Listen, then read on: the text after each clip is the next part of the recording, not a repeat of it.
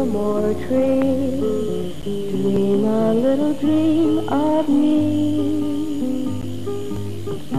Say nighty night and kiss me. Just hold me tight and tell me you'll miss me while I'm alone and blue as can be. Dream a little dream of me. Now, הראשון שאני זוכר שככה אה, כבש אותי בה, זה היה מגע היד שלה. אני זוכר שכשנתתי לה יד בריקוד אה, מגניב, היה, הייתה לה יד באופן קיצוני נעימה, נורא נעימה, גם הייתה נראית נורא נחמד. וזה היה מין אה, קטע כזה שפתאום חזר אליי. אני זוכרת את היום הראשון שהגעתי לשכונה, אז גם הגענו עם האופנוע, עם הסירה, וחנה עמדה בכניסה, אני זוכרת את זה כאילו זה אתמול, עם, אה, עם עוד חברה בשם מירה שגרה שם, ושתיהם עמדו והסתכלו. על החדשה. ו- כן, על החדשה שהגיעה. כן, וחנה הייתה לפניי. כשאומרים לי להתראיין, תספר על הזיכרונות שלי. האמת היא שאני מסתובב עם מחלת שכחה בכל מה שקשור לזיכרונות אישיים. אז אה, אמרו לי שהצגתי לך במשך אה, אה, ילדותנו.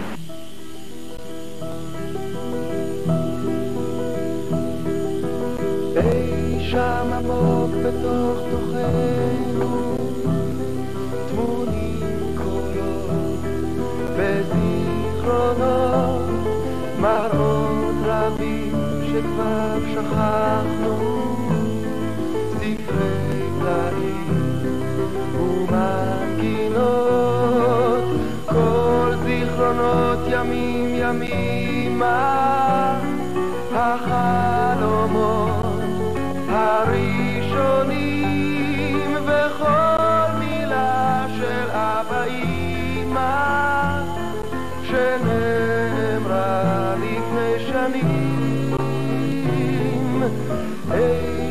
עמוק בתוך תוכנו טמונים קולות וזיכרונות מראות רבים שכבר שכחנו ספרי פלאים ומנגינות איזה הרפתקאות?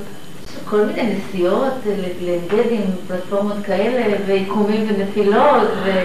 זה התאונה הכי רצינית שקרה לזה נפילה מהפלטפורמה. כן. היינו הולכות ביחד גם על השוק, אני זוכרת, אני וחנה ודליה. איזה שוק? אה, שוק כרמל, היינו אז קונות את כל החולצות מגבת החשופות. אני גם זוכרת את כל רגעי הקנאה שלי בערבים שחנה היו מגיעים כל החברים שלהם בטוסטוסים, כל החניה הייתה מתמלאת בטוסטוסים, ואני הייתי רק מציצה. היינו עוצרות מונית, היה לנו ויכוח קבוע. הייתי אומרת לה, אל תעצרי, את לא רואה שהוא מלא? אז היא הייתה מתעקשת, רגע, את לא חושבת שאולי זה אח שלו? עולם מופלא של ילדותנו נדום בפנים בצל צלילים איתנו עד יום מותנו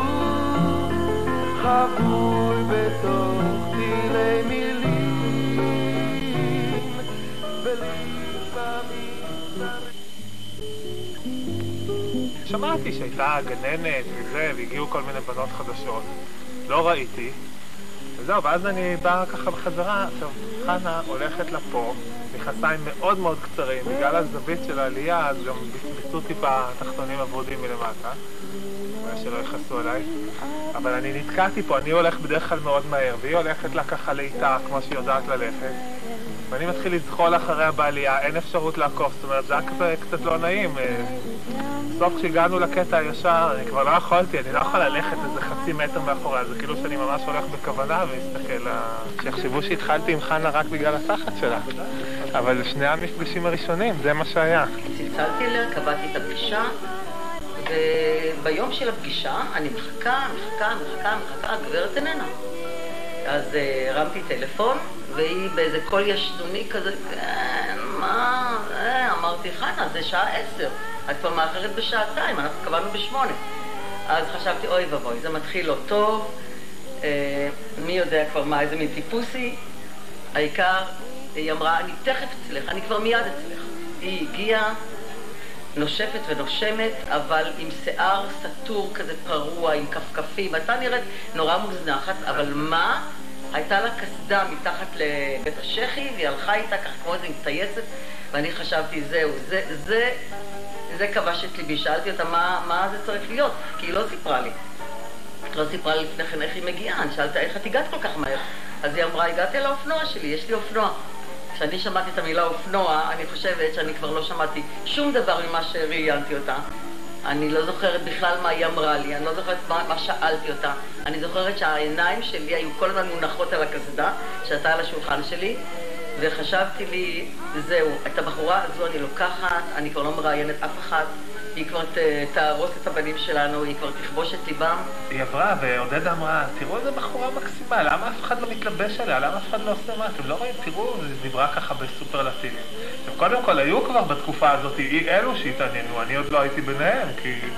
אז אמרתי לעודדה, תראי, נניח שכל מה שאת אומרת זה נכון, אבל תגידי, עם שם כזה כמו חנה, מה כבר אפשר ללחוש משני סנטימטר במצב כזה אינטימי לבחורה שקוראים לה חנה? אה, אני זוכרת שאני אמרתי, ל- ראיתי חבורת בנים, ואופיר ביניהם, ואמרתי להם, חבר'ה, מה קורה כאן? בחורה כזו מוצלחת, עם אופנוע, חיננית, גננת מעולה, אני לא מבינה למה אף אחד לא מתלבש עליה. אז אופיר אמר לי, עם שם כמו שלה, הייתי צריך לחכות עוד מאה שנה עד שמישהו יביט לכיוון שלה בכלל. טוב, הזיכרונות שלי מחנה, שהייתה גננת של ניצן, אה, בגן שקד. אנחנו מאוד מאוד אהבנו את חנה, הייתה בשבילנו ממש קרן אור בגן, והיא הייתה גננת חמה, היא נתנה המון לילדים. לנו כהורים הייתה כתובת נפלאה, ואנחנו ממש עד היום זוכרים את התקופה הזאת מאוד לטובה בזכות חנה. היא עבדה עם הילדים יוצא מן הכלל, אה, היא הבינה אותם, היה לה המון שקט וחום, אהבה אותם. ואנחנו באמת, יש לנו פינה חמה בלב, גם לניצן וגם לנו עד היום מחנה, ואנחנו לא שוכחים את זה.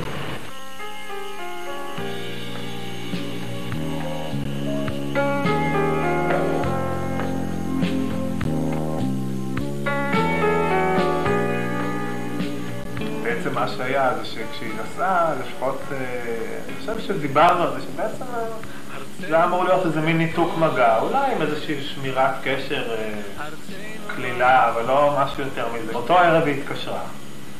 אחרי יומיים היא התקשרה עוד פעם, זה היה יום שישי.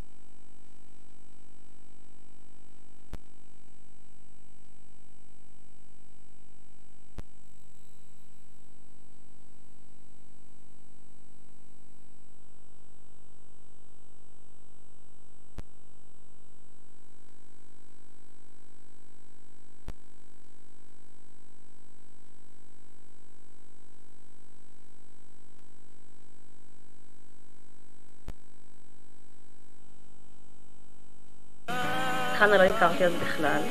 רחלי הייתה יחד עם אה, חנה.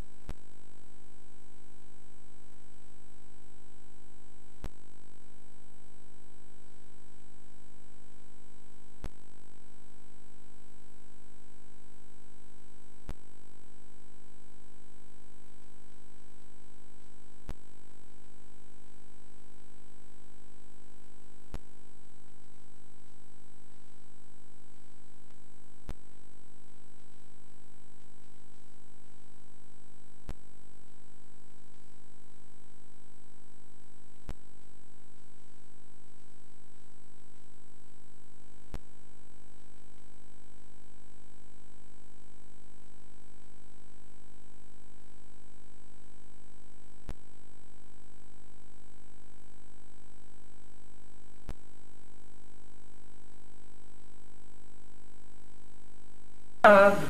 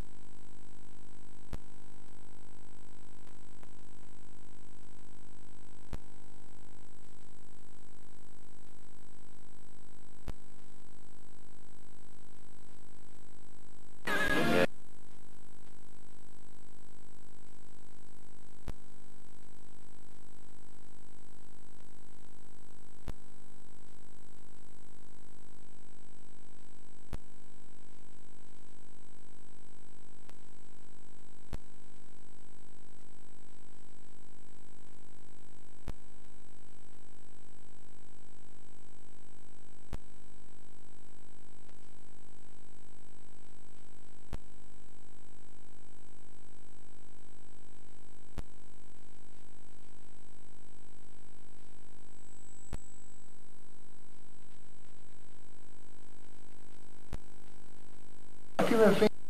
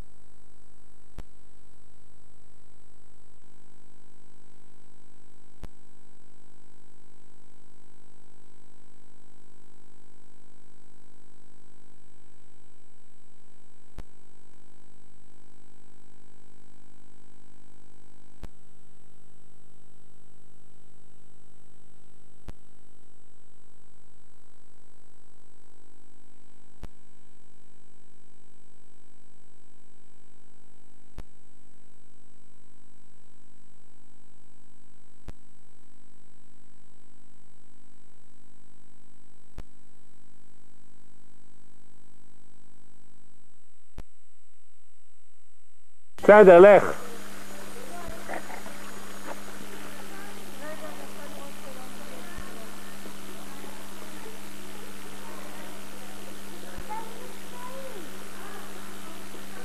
אותנו.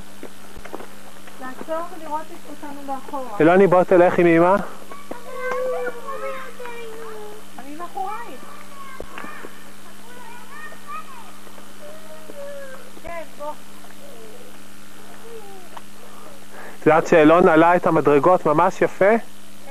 קודם. עלה אותם ב... בכושר וזה.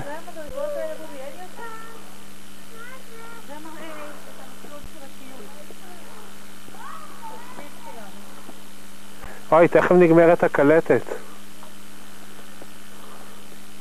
עוד ארבע דקות. אוקיי.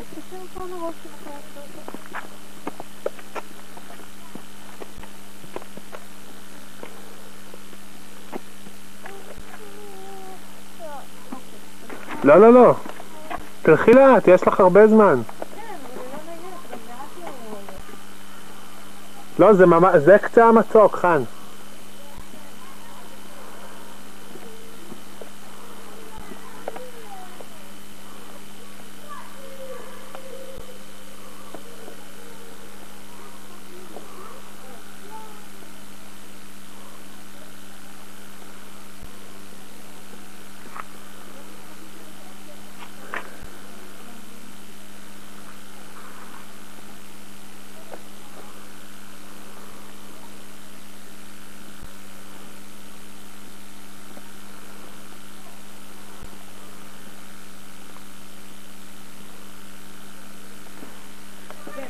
אמיר, תרד איזה מדרגה אחת אולי.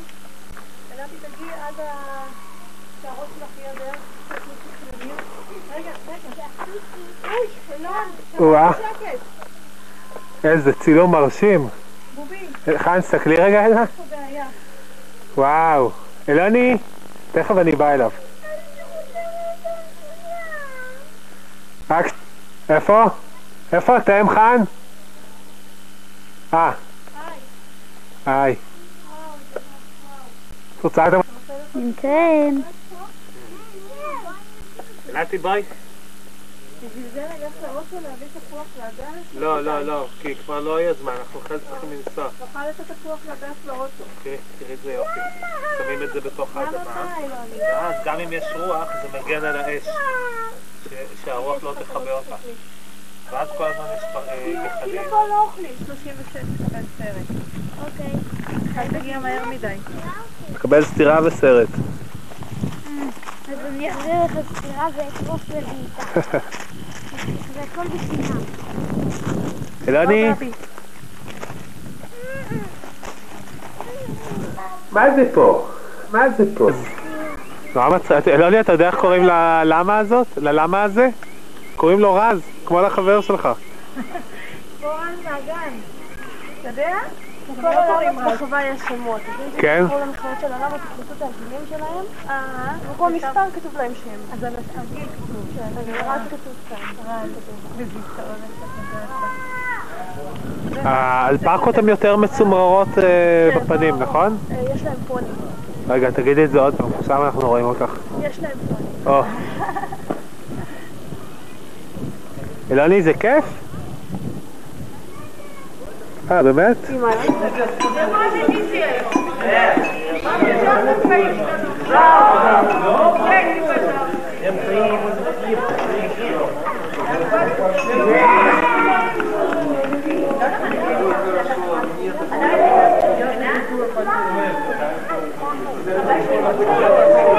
להגיע למצב שאתה ככה, 90 מעלות, שהרגליים שלך, הרגליים שלך הם נגד הקיר חזקות, נעולות. ורק אז אתה מתחיל לשחרר ולרדת, לשחרר ולרדת. אחרי זה בשלב מסוים מגיע מקום שיש מפל שלילי שם, סלע נעלם לך.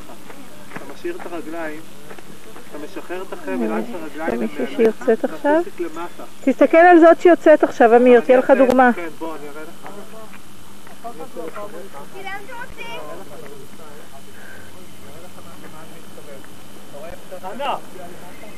כן, אחר כך תבואי תצלמי את הדר איזה תמונה שהיא תעשה? אני מצלמת, במצלמה רגילה או בווידאו? לא, רק במצלמה רגילה, אנחנו לא נבוא לבזבז אתכם שעות על הוידאו. אוקיי, איזה מזל. אנחנו, אין לנו ערוץ 6. אנחנו לא מכורים.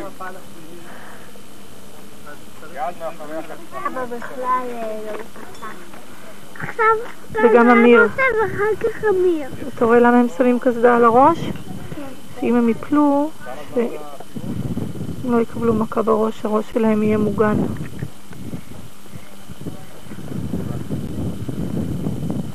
אז למה אבא שם את זה?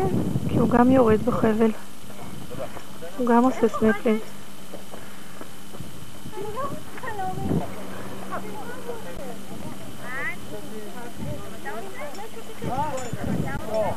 הוא ישחרר אותם למטה.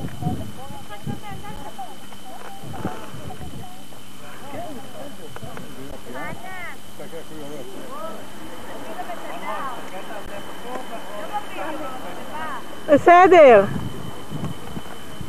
בובי, תעמוד רגע. זה מי שעושה תלות, תיזהר. המעבר למפל השני. לא,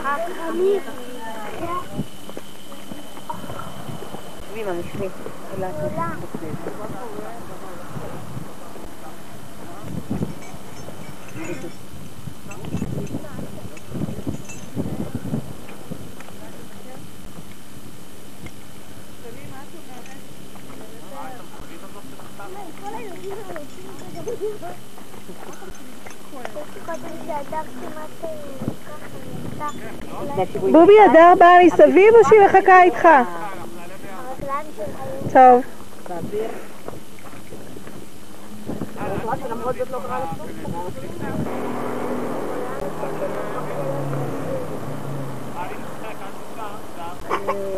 חנה. בוא תשים עליהם רגע עין פה, אני רוצה לזרוק את הארטיקים. רון רון, יד מאחורי הגב. ככה לא טוב. הנה, ככה. הדף הזה. את רוצה שאני אראה בבת שלך? בסדר. ליב, אתה כבר לא אוכל, זה נמס, אי אפשר לשמור. פה, קח, תזרוק אותה. הנה, מי יוכל? מה לזרוק פה? עכשיו תשאיר את הרגליים ותשחרר חבל עד שאתה מתייצב. כן, עוד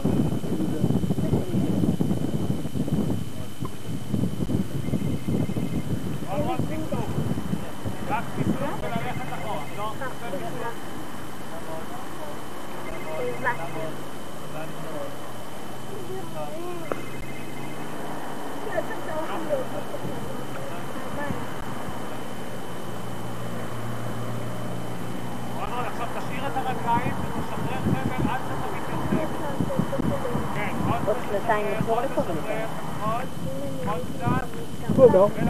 היא מחכה שם, כשאמיר יגיע הם יעלו ביחד.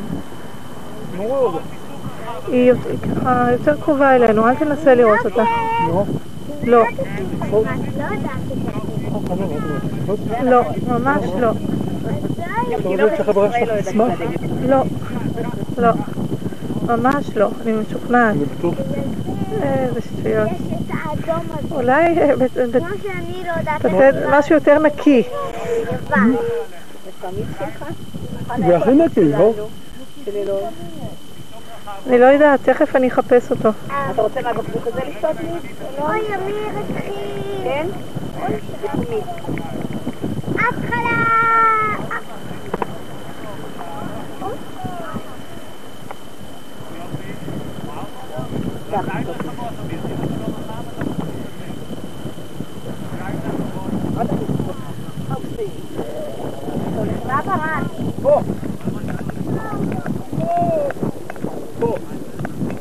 לזרוק אותך למטה?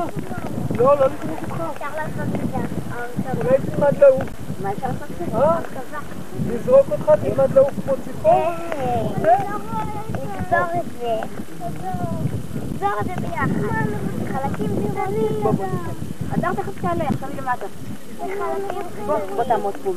אי אפשר לראות אותה, דליה, אי אפשר לראות אותה. לא. אי אפשר לראות אותה. גיל, אל תסתלבי אותה כי זה מאוד מסוכן. אי אפשר, היא ממש מתחתנו כרגע, היא מחכה בצד. לא רואה אותך? לא, אני רואה רק את אמיר שהגיע למטה ועכשיו הם יצטרפו אליה והם יבואו מסביב. הצילומים, לא סובלת את זה. לא, לא בגלל גיל, אני לחצתי פעמיים וזה... טוב, האמיצים והיפים. האמיצים היפים וה... להם. לא, בואי תראי מה שעשינו בבית. אדר, איך היה? תקלי.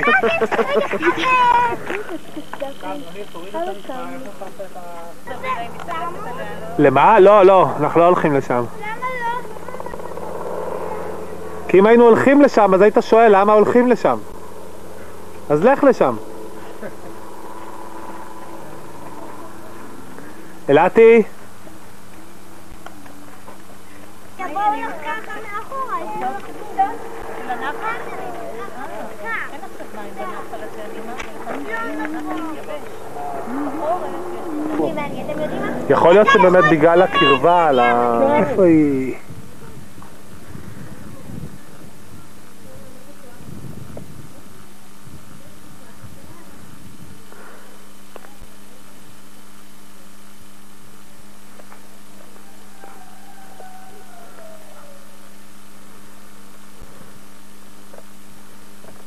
די, זבובים!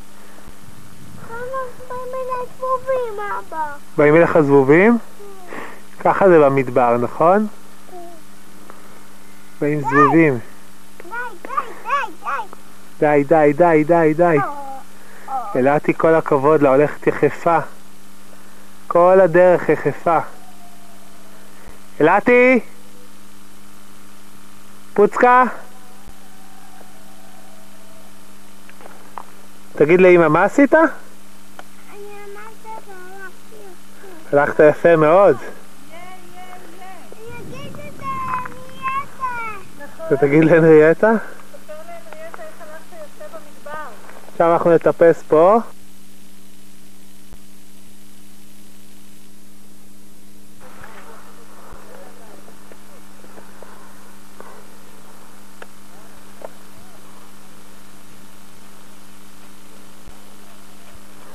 הגעת לנווה מדבר.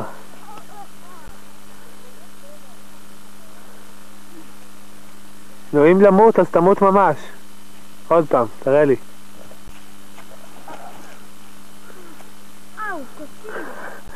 אתה צריך לעמוד במקום שאין בו קוצים.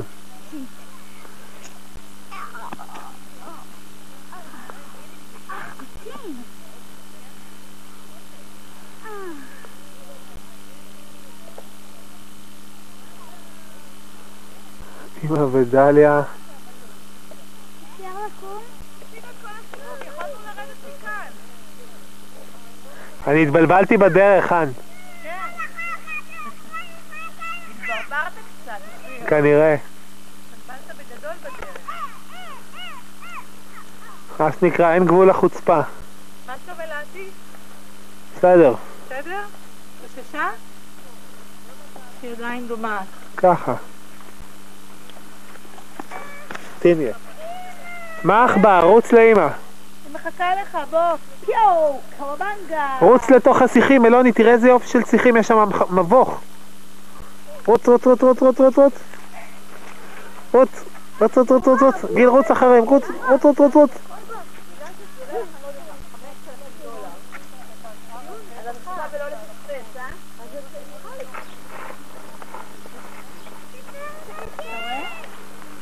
אוי, איזה חמודה, אלפקה הזאת.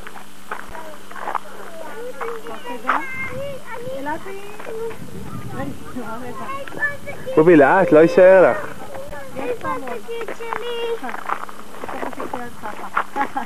אל תדאגי, קצת מלקקת לך את היד, אבל זה נעים.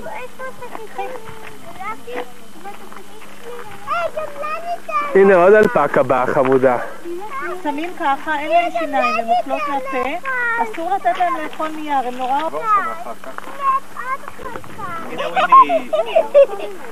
אמא מדגדג לי! נורא נעים שמחלף לך יד. זאתי אוכלת קצת בהיסטריה. את הכל, אלוני, אתה לא רק לכיס אכל? מצחיקו, יש להם צוואר שנראה בריא, כן? אבל זה כמו צוואר של בת יענה.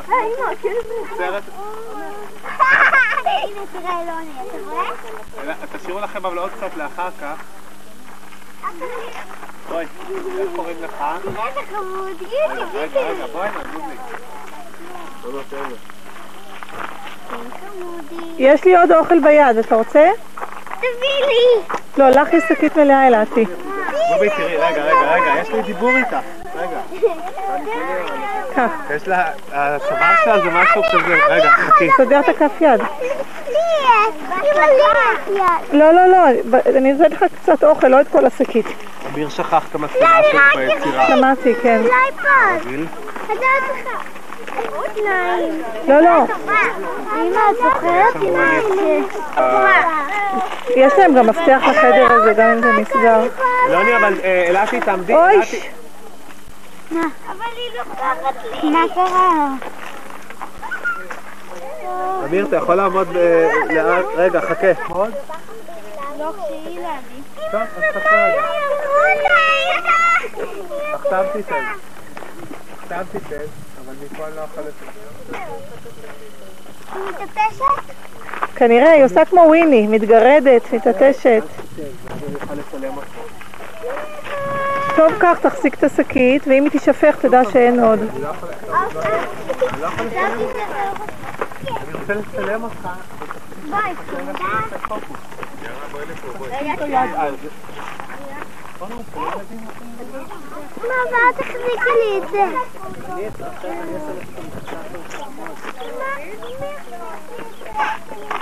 תיקח ממנו את המקלות, בובי, מאלון.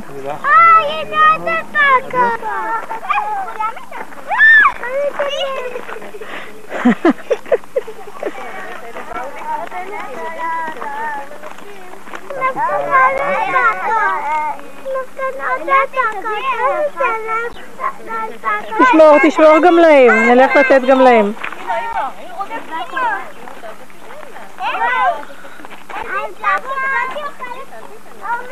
אבל יש. אלעתי, תביא אחת הנה. ביי! ביי ביי ביי. הנה, אלעתי, תביא אחת הנה לאמיר. אמיר, את היד. ביי ביי! יופי, אילוני. תן לה מהיד שלך, היא אין לה שיניים, היא לא נושכת. את גם רוצה לצמדי ולא לזוז? לא לזוז. עוד פעם. היא לא נושכת בבי, אין לה שיניים למעלה. אנחנו עוברים.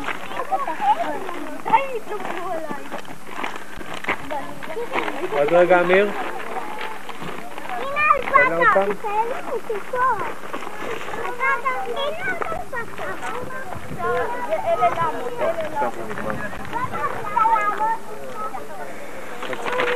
נראה לי שיקח לכם איזה שעה וחצי.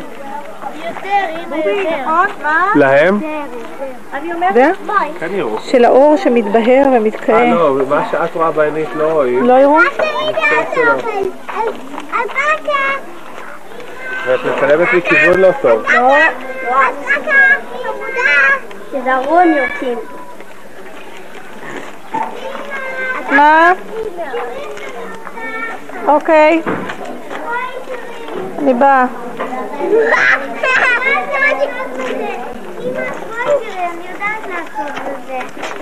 אני באה.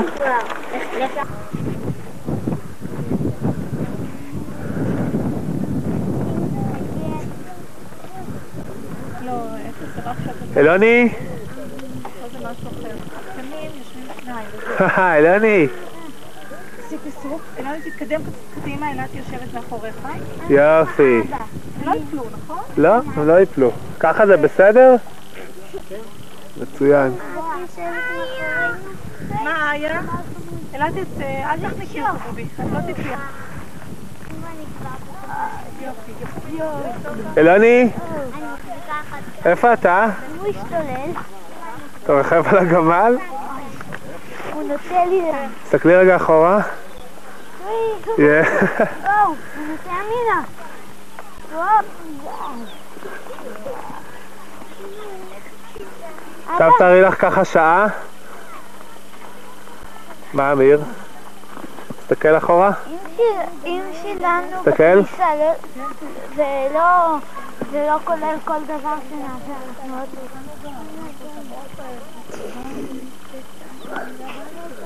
צילום עם עוף הגמל.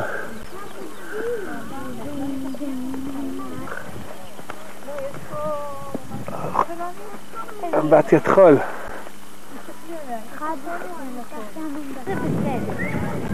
הנה הוא מתקרב. חוזרים למסוף הגמלים. בובי, תשאירי אותו עוד רגע על.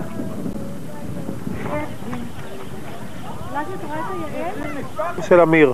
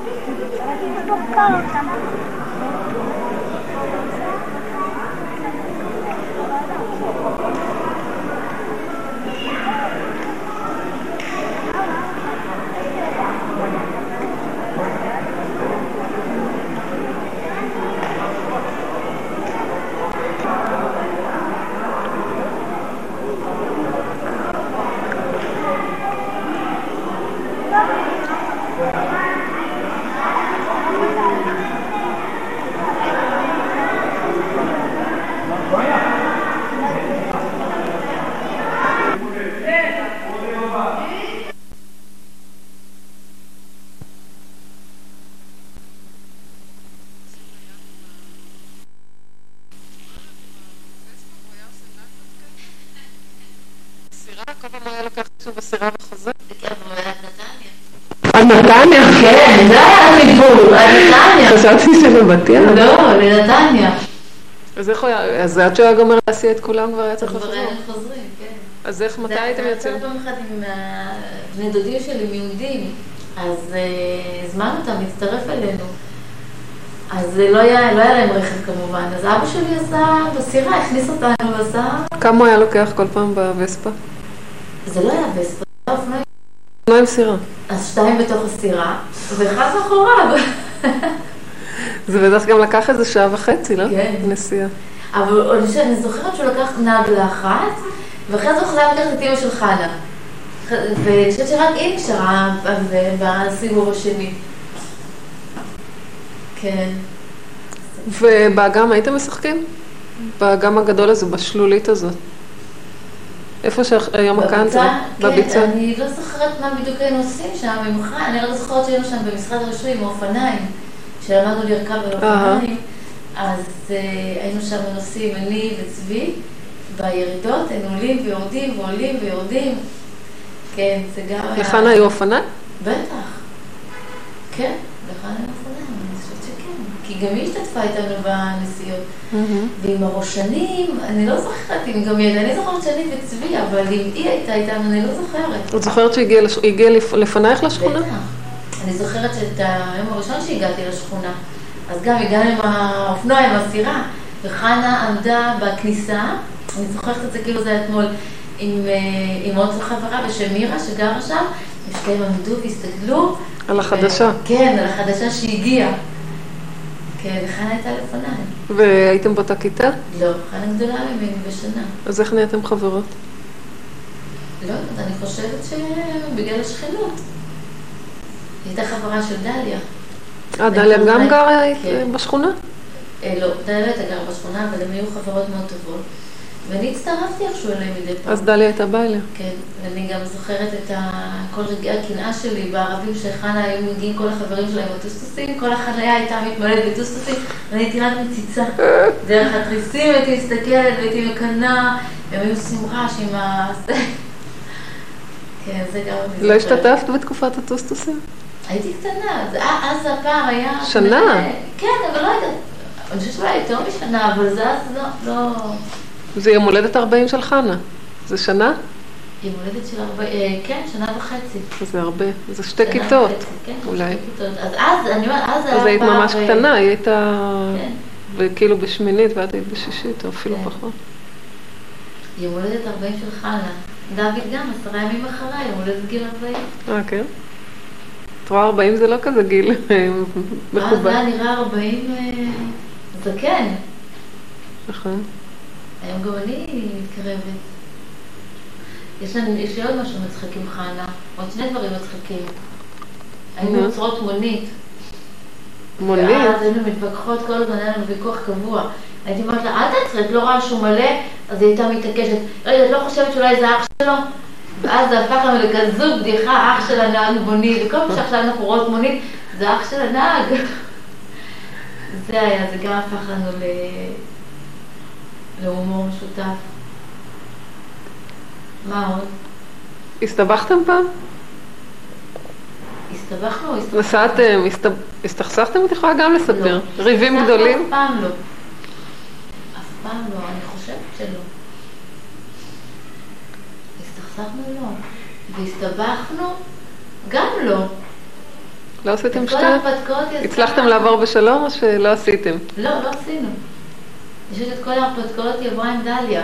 איזה הרפתקאות? יש כל מיני נסיעות ל- לעין גדי עם פלטפורמות כאלה, ועיקומים ונפילות, וזה... עשתה התאונה הכי. רצינית שקרה לזה נפילה מהפלטפורמה. כן. ואת השתתפת בביגוד הזה, בכל הסיפור הזה? במה? אה, כל הסיפור של הפלטפורמות והבגדים האופנתיים? כן, בטח. כן. היינו הולכות ביחד המון לשוק, אני זוכרת, אני וחנה ודליה. איזה שוק? אה, שוק הכרמל, היינו אז קונות את כל ה... יש לנו עדיין תמונות עם כל החולצות מגבת החשופות, והיו צעקות על זה או שקיבלו את זה בסדר? צעקות מ... מהורים? ריי חיין שהייתה למעלה, לקרוא הרביעית. כן, בטח, הכל זה הבגדים שלי, שאני הבאתי לה. אז קראתם לזה הקומה הרביעית? כן. צעקות מהקומה הרביעית? כן. אז היא הייתה מתלבשת אצלך או שהיא הייתה יוצאת לא, מהבית ככה? המסע שלי, שאני הבאתי לה. אז היא... או שאני אה? אז היה אצלך כאילו לא בגדים? אצלה. אז אישה הייתה אומרת שזה שלנו, שלי. אבל לא הייתה לסוזי בעיה עם זה שזה חשוף, רק עם זה שהיא קונה? כאילו אנחנו חשוף, וגם רק היה קצת חשוף, אבל פה לא. עם המכנסיים המבטאי רחוב.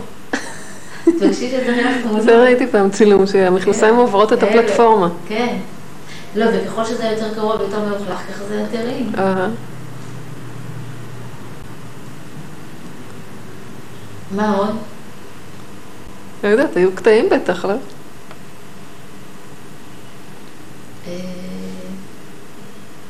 אני צריכה שתזכירי את החבונית, גם אני בגילי... אנחנו צריכים שחנה תזכיר. נביא את חנה שתזכיר. אה? עוד מעט גם מישהו אומרת שתעשי את הדבר. מה? שתסריטי גם. אני אומרת, עוד מעט לי יש יום הולדת. אה, שנכין לך גם. כן. אז תגייסי את אופיר. מנהל המבצע. אני מנסה לחשוב, אני לא, אני לא כל כך מכירה את הסיפורים, כי יוסי באמת לא זוכר. אבל מחנה לא שמעתי הרבה. חוץ מסיפורי הפלטפורמות והקניות, שהקניות זה היה סוד גדול. והקניות, ובחג סוכות, ההתעללות של חנה בצבי. מה, מה עשתה לו? היא הייתה מתעללת בו על האף הארוך שלו, היא הייתה צועקת ומעליבה אותו, והיה אחר כך נשאר רק להסתכל מהתריסים, ולא יורד. אני זוכרת איך היינו יורדים לסוכה לאכול, אה, עשיתם כל הבניין סוכה? כל הבניין. אני צבי כל. הכניסה? אה. הוא בגילכם, צבי? אה, כן. חושבת בגיל חנה יותר. אז למה ירדה עליו? לא יודעת, היו לו כל מיני תקופות שהייתה קצת אה, מתלבשת עליו. וזהו, ואז מסכן, הוא היה נשאר למעלה, מסתכל עלינו מלמעלה, לא מעז לרדת. זהו. את יכולה לספר גם על היחסים שלכם עכשיו. עכשיו? סתם, בכל זאת אתם חברות כבר המון נכון. שנים. לי אין חברה מה- מהגיל הזה, אף אחת. לא. לא? לי נורא כיף, כל בעיה, כל משהו הכי קטן, טלפון ליועצת הפסיכולוגית. אבל השיחות עולות לי כמעט כמו שיחה לפסיכולוג. אני לא בטוחה שלא. אני אומרת, עולות לי כמעט כמו. זה נורא כיף, אני מאוד אוהבת אותם ביום כזוג. מאוד מאוד. ובת כמה ענבר עכשיו? ענבר, עוד- 18? עוד- הנה עוד משהו שהזכרתי מענבר. חנה הייתה. דודה שלה. אז זהו. מעבר לזה שהייתה דודה שלה, אז אה, הרי יוסקי כל הזמן עבד בשבתות ואני הייתי לבד, אז הייתי נוסעת לחנה, לדירה השכורה שהייתה גרה ברמת אביב. ומשם היינו יוצאות לטיולים, למסלולים, עם ענבר. עם ענבר. אז היינו לוקחות אותה לפארק הירקון, ללונה, וכל הזמן היינו תופסות מסלול ומבלות שבת ביחד. בת כמה היא? 18? ענבר, ענבר 19 ו... גדולה. עוד מעט גומרת צבא, היא הלכה לצבא. היא בצבא, כן. יש לה עוד שנה. הספקת הרבה, אתי. כן. אני מחכה לנסיעה עם חנה. איזה נסיעה? חנה באופן שאנחנו נעשה איזה, גלישה. אה, נסיעה לסקי. פורים, היא אמרה לי. פורים, כן. גם אנחנו אמורים ללמוד. חנה ואופיר קוראים לי ולדוד זוגה, לא אכפת לי. למה? בטח הם יצחקו שהם ישמעו את זה. כי כל דבר שהם היו מציעים, הם אמרו, לא אכפת לי. במקום כן. כן. זאת אומרת, לא משנה לי, כן, לא, לא הייתה לנו דעה לי ולדוד. אז מה זה הם אה, קראו לנו, הזוג לא אכפת לי. גם עד שקראנו, עד שמצאנו לליאור שם, אז חנה בברכה כתבה לזוג הלא אכפת לי, שעוד לא מצא שם. לזוגה לא אכפת לי שאין לי שם. שאין שם. ואין שם. איך, אה, מה השם שנבחר? ליאור. טוב שחיכיתם. כן. יכולתם לקרוא לה דמרל, אני יודעת, היום... כן. אה, לא, היא עברה כמה שמות עד שהיא ליאור. אה. הייתה יום נעמה. ויום היא הייתה חן, ויום היא הייתה, לא זוכרת מה, ואחר כך זהו ליאור. אהה. זהו. טוב, די? די. יש עוד משהו? לא. אלף נשיקות. טוב. אוקיי, הבן, נכון, האישים שזה אספרנטו, וזה השמו חרוט פה. נולדו פה כמה... אה, מה יש לך לחנה ליום הולדת? אם יש לך איזה משהו קטן ככה ש... אה, אל תהיה אישי. מה? לא, ממש אה, פשוט, חופשי. אה. טוב, חנה, מזל טוב, הצטרפת אלינו, כל מי שהגיע לפנייך, לשכנה לשעבר. ולזאת שניסתה לשדך לי מי שהיא ולדלית מי שהוא, אבל לא חשבה לשדך בינינו. טוב, שיהיו לך הצלחות יותר טובות. ומה עוד? זהו, אני לא יודע. אתם לא צריכים לשאול שאלות ככה, להוביל לא, אותי. לא, ו- אנחנו לא, אין פה מה הרבה... איזשהו אה, זיכרון. איזה זיכרון נחמד, איזה אנקדוטה, איזה משהו... דבר בעברית. אנקדוטה, אנקדוטה. סיפור. כזאת, כזה משהו מ- אם יש לך... מהעבר. לא, לא שאני יכול לחשוב. בטח היא זוכרת. מזל טוב כזה להגיד לה משהו, אז אנחנו נכניס כן. מזל טוב. זה- זה אמרתי. די. אה, מה, הוא אמר? כן, מה אמרתי איזה שווה? לא, בסדר. אנחנו... כן, אתם תחתכו את כל הדברים הלא מעניינים. שכנה מבריטניה. מה? גרנו בבריטניה. ברית הייתה למטה, טנ... אה, לא, טניה הייתה למטה, ברית הייתה למעלה, אז הבית שלנו היה בבריטניה. יש לך איזה, נגיד, פעם ראשונה שאתה זוכר את חנה? בהיסטוריה, כאילו, איזה... לא, אני הגעתי לזה באיחור קצת. זאת אומרת, אני, אני זוכר אותו רק אחרי שהיא כבר הייתה עם... אה, בעצם זה לא נכון. אבל הזיכרון שלי לא עובד לכיוון... כמו של האח שלה. כמו של האח שלה. לא יודע, אני מנסה לזכור, אני הייתי עסוק באולפן ומתנדבה, לא הלכתי לכיוונים האלה. תנו לחשוב. עוד משהו? אין, אין לכם שום דבר בינתיים שאפשר לה, להשתמש בו. אני מנסה לא, ל- לא, לחשוב. לא, הוא מתכוון לגבי מה שהוא אמר. כן. חותכים ומחברים משפטים. בלנק. אז מה, אה, אולי ספר את הסיפור, עוד פעם את הסיפור הזה, שהיא לא הצליחה, או ששמענו את זה כבר טוב? לא. וגם לא כל כך מעניין. אה. הכל- מעניין. אחרי שעורכים את זה, זה... הנה, דלית אמרה ששאלו אותה מה את חושבת כשאת שומעת, מה אנה, אני דהן. אני דן. או, מה השם אני דהן אומר לך? דהן. אז אני שמעתי אנה דיין, וזה כמול, אבל זה משהו אחר. גם זה היא לא חשבה שזה מצחיק, זה בסדר. אני דהן. שרון. לא. לא יכול לעזור לכם, מה? לא, אתה יודע מי זאת אני? כן. שמעתי את הסיפור הזה. פעם. פעם. בסדר, מאה אחוז. אוקיי, גם את המשפט לא, האחר. אני מכיר את האור האדום הזה. רגע, יש שם צ'ופצ'יק. תתקרב אליי. הצ'ופצ'יק הזה, זה תתקרב בסדר, אליי. תראה לי.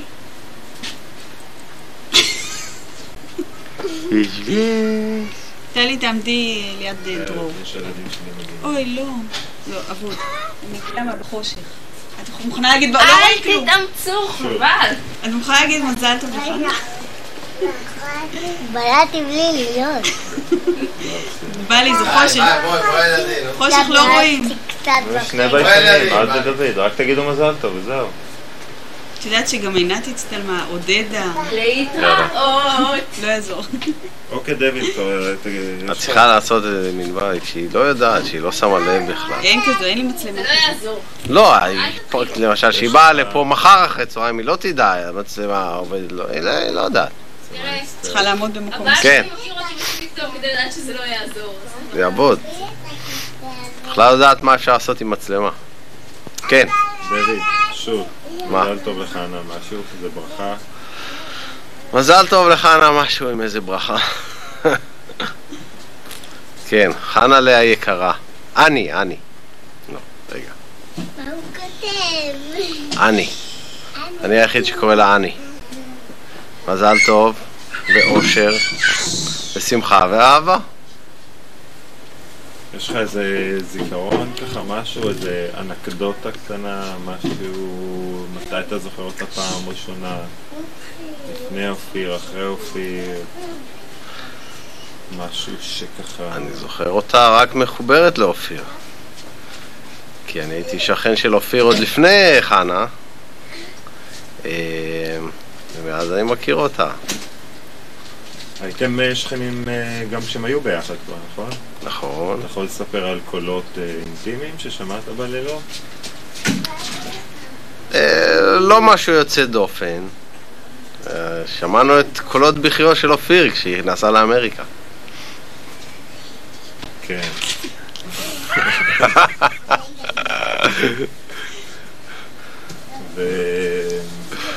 ועוד משהו ככה מהביחד?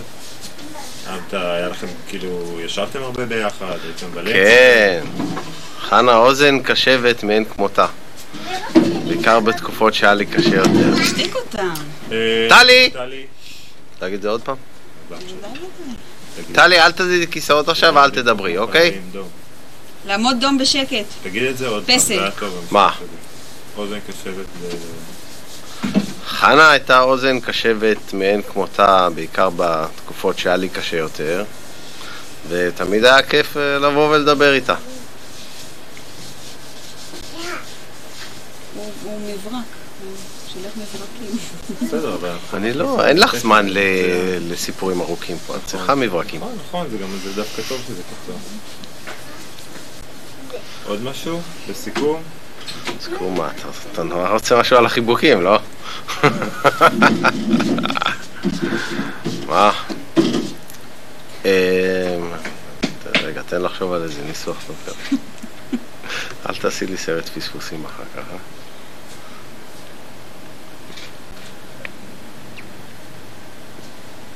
טוב, נעזוב את זה. די, מספיק.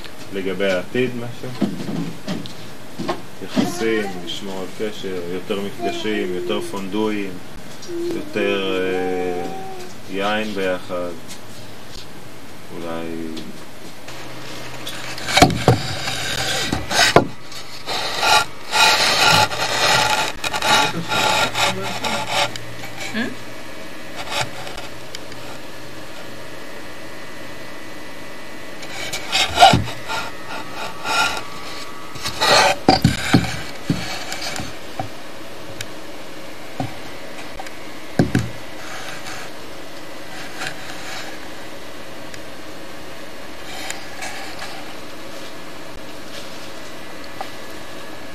כל הצילום של פסל באישה בעירום, מה את אומרת ש... יש את זה גם? פסל? הנה, פשוט תמונות מהתנועה.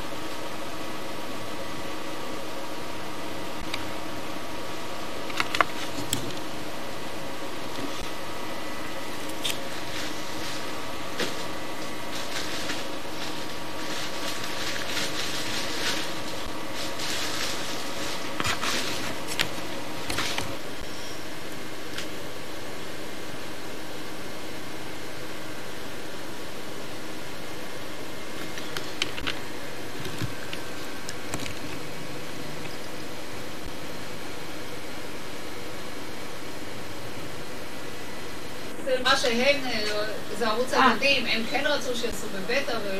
בסדר, עושים העברה. יש כאלה ערוצים שלא צריכים שיעבירו להם, שהם בעצמם מעבירים. בכל אופן, אה, זה נכון. נשים את זה על ההתחלה בסדר? אז אז הנימים האלה, אני בכל אופן יכולה לפרוט.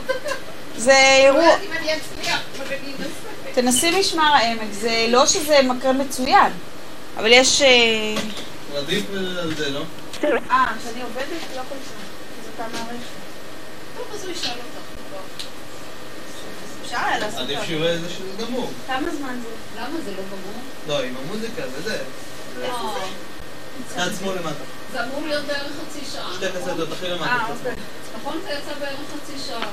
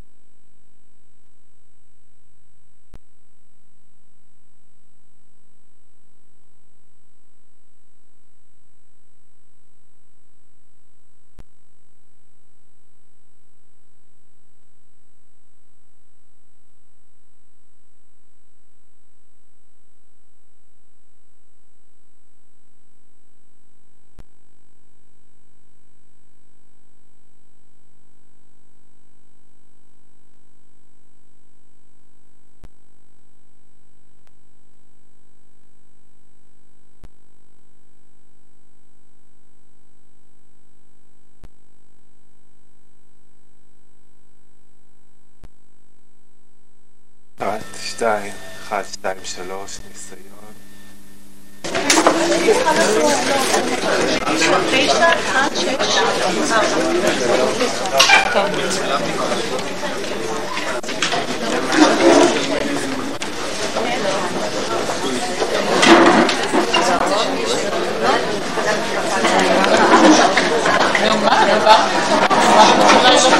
לא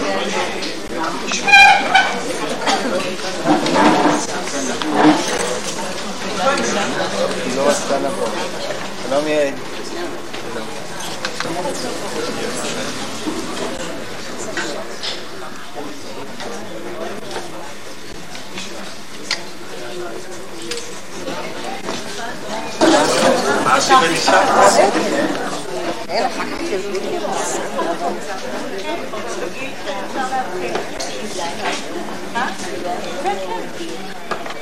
נרד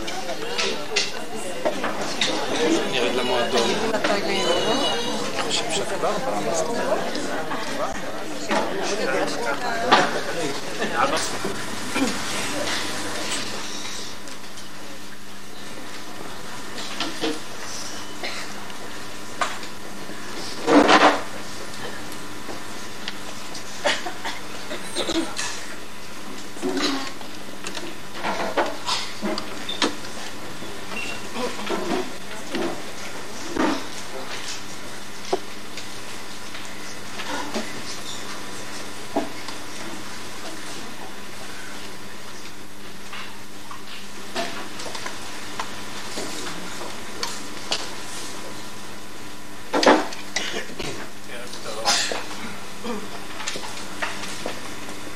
אבא, ליד קברך באו המילים הנכונות.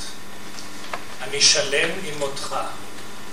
אני שלם עם חייך. הלכת לעולמך בגיל 92. השנה האחרונה הייתה קשה ועצובה, עם ירידה כללית בכל התחומים.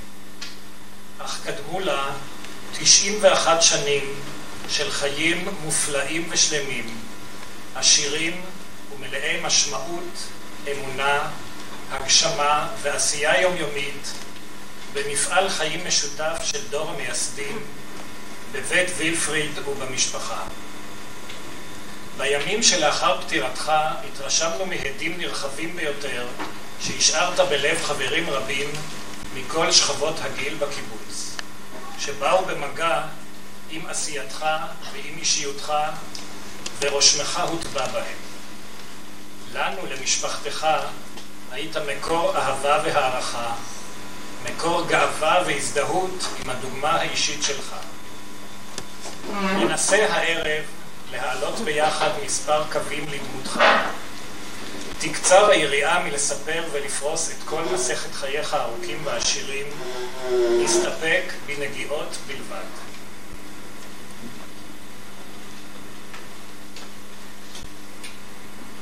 רודי אורי נולד במינכן, גרמניה, ב-1906 כילד רביעי להורים שהשקיעו הרבה בחינוך ילדיהם. יושר, חריצות, הליכות פשוטות, צנועות ונעימות, והרגשת כבוד לאנשים שסביבם, אלה ציינו את בית ההורים בו הוא גדל והשפיעו חזק על אישיותו. אביו היה בנקאי שבא מבית דחוק כלכלית והשיג בכוחות עצמו השכלה ומעמד. תואר על ידי אורי כחרוץ וישר ביותר. לאמו היו כישרונות ללימוד שפות זרות ואהבת מוזיקה וספרות, ומכל זה אורי הושפע מאוד.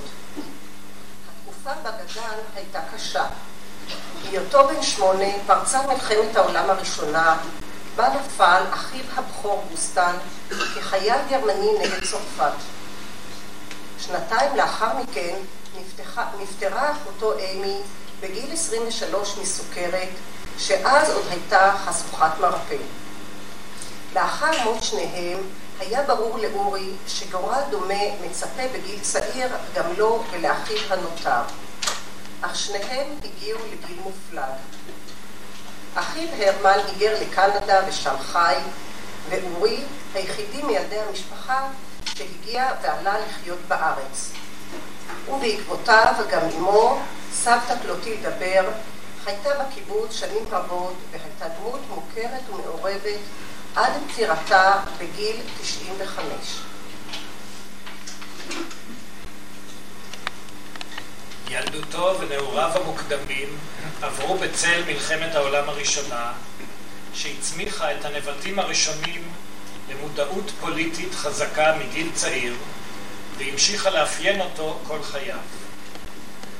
בהמשך למד באוניברסיטת פרייבורג, ובגיל 23 קיבל תואר דוקטור לתולדות האומנות ולפילוסופיה. אבא הצטרף לתנועת הקמרדן, ובהמשך לחוג הקרייס של הרמן מנחם גרסון ולוורקלויטה. היה הזקן שבחבורה, בגיל ובהשכלה, וכבר מאז נקרא בפיהם מודי הזקן, כינוי שהונצח בשיר הקיבוץ על הטרקטור הראשון 22 קטן. מנחם גרסון סיפר שהצטרפותו של אבא לתנועה הייתה לקח ודוגמה חשובה לחברי התנועה, שגם אדם בוגר יכול לנקוט עמדה אידיאולוגית שתקבע את המשך דרכו בחיים. בשנים אלו בברלין הכיר אבא את וילפריד והתיידד איתו, ועל כך עוד יסופר בהמשך.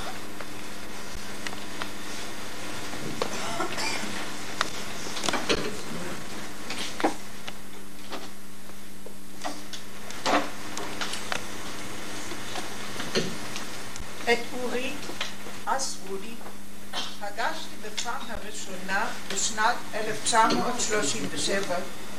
הוא היה השליח של תנועת הוורקלויטה. הוא בא לחוות הכשרתנו גוטווינקל כדי לבקר אותנו ולגייס פעילים לתנועה. אחרי מספר חודשים עם גמר ההשתלמות הסכמתי לצאת לקן המיועד לי על ידי רודי. הוא לא רק דאג לתנועה, אלא התייחס גם לעתידי בקיבוץ. הוא יעץ לי שני דברים. א', לא לגלות שאני יודעת לחלוף, כי זמני העבודה של הרפתנים לא נעימים, וב', שאני לא יודעת לבשל. רודי שלח אותי לקן בשלזיה העליונה, לעיר שלא הצטיינה ביופי וגם לא בסביבה יפה, אלא על ידה היו תנורים גדולים לתח... להתכת מתכות שפיזרו את הפיח בכל העיר. רודי לא רק שלח אותי לבויטן, אלא הוא דאג לנו והגיע בעצמו להרצות על הקיבוץ באחד הסמינרים שערכנו. יותר מאוחר, עם התחלת פעילות של בית וילפריד, הייתה לי הזכות לעזור לרודי בהכנת התערוכות הראשונות וליהנות מידיעותיו הרבות. בתור שכנה במשך יותר מ-40 שנה דאגתי אם בבוקר מוקדם בשעה חמש האופניים של רודי היו עדיין בסככה, כי הוא נהג לצאת בדרך כלל בשעה 4.45. אני אינני רוצה להתייחס להשפעה הגדולה בהתמסרותו למפעל הקיבוצי שלנו. בעבודותיי בארכיון אני פוגשת את עקבותיו לא רק מהתחלת הקיבוץ, אלא בכל השטחים, המצימים והמצחיקים, כמו הופעותיו בפורים.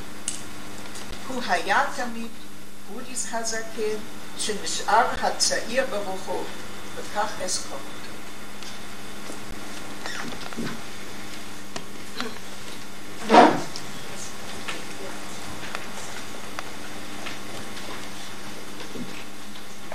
ב-1933, לאחר שהחוג של גרסון הכריע על הקו הציוני בשנת עליית היטלר לשלטון, נשלח אורי לעלייה לארץ כנציג התנועה וחיל חלוץ, לקשור קשרים ולהכין את הקרקע, תרתי משמע, לעליית אנשי התנועה ולהקמת קיבוץ. במסגרת הקבוצות שנשלחו למספר קיבוצים כדי לבדוק לאיזו תנועה להצטרף, היה בקבוצה במשמר העמק, שם נרקמה ההיכרות והידידות עם יעקב חזן, שהשפיע רבות על השקפת עולמו בהמשך. כבא כוח הוורקלויטה והקיבוץ כלפי המוסדות והקרן הקיימת, חיפש עם הרצפלד את הקרקע להתיישבות, כשהביקור באדמות הקיבוץ המיועד מונצח בתמונות הידועות. שילוב בין עמק והרים. אבא מסביר על בחירת המקום, מתוך ראיון. עלינו מן הכביש על יד מעלה העקרבים, זו גדר האבנים שהפרידה בין אדמות יוקנעם ואבו זרק, והייתה גדושה ומלאת עקרבים ונחשים. מה שמצא חן בעיניי ומשך אותי היה השילוב בין עמק והרים, הגבעות. אמנם זה לא ממש סיפק את המאוויים הבוואריים שלי, אבל בכל זאת הנוף הזכיר לי טיולים בטירינגן בגרמניה המזרחית, שילוב של מישור וגבעות. זה היה אחד הצדדים הנפשיים אשר הקלו על הבחירה. לא ראיתי כפר או יישוב ממש, אלא נוף שאיכשהו היו לי נימים נפשיים אליו. אני אוהב שזה לא לגמרי שטוח. למה הזורע? אבא מסביר על הצעת השם, מתוך ראיון. אני מודה באשמה, אני המצאתי את השם, ודי בקושי. חיפשתי משהו חקלאי שיבטא את המאוויים החדשים של רובנו. גם עם הידיעות המאוד מקוטעות שלי, הייתי מסוגל אחרי כמה חודשים להבחין שניתן לגזור מאותו שורש זרע, כמו מזרע ובית זרע. ונראה לי שהזורע זה עוד אפשרי. למרבה התימהון, אושר, אושר השם על ידי ועדת הלשון של האקדמיה. הקבוצה נקראה בשם הזורע בפעם הראשונה כבר בחדרה.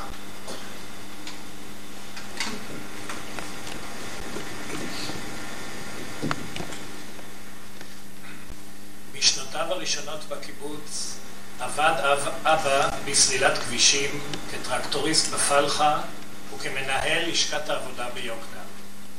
ב-1935 ו-36 יצא לשתי שליחויות לתנועה בגרמניה, שם הכיר את אימא אריקה, וחתונתם נערכה בבית חלוץ בברלין, כשעדים לחתונה וילפריד ישראל וגושטי לימים רחל להב. למרות רצונו העז להגשים את החלוציות בעבודת כפיים, הדבר ניתן לו לאורך זמן רק בשלב הרבה יותר מאוחר.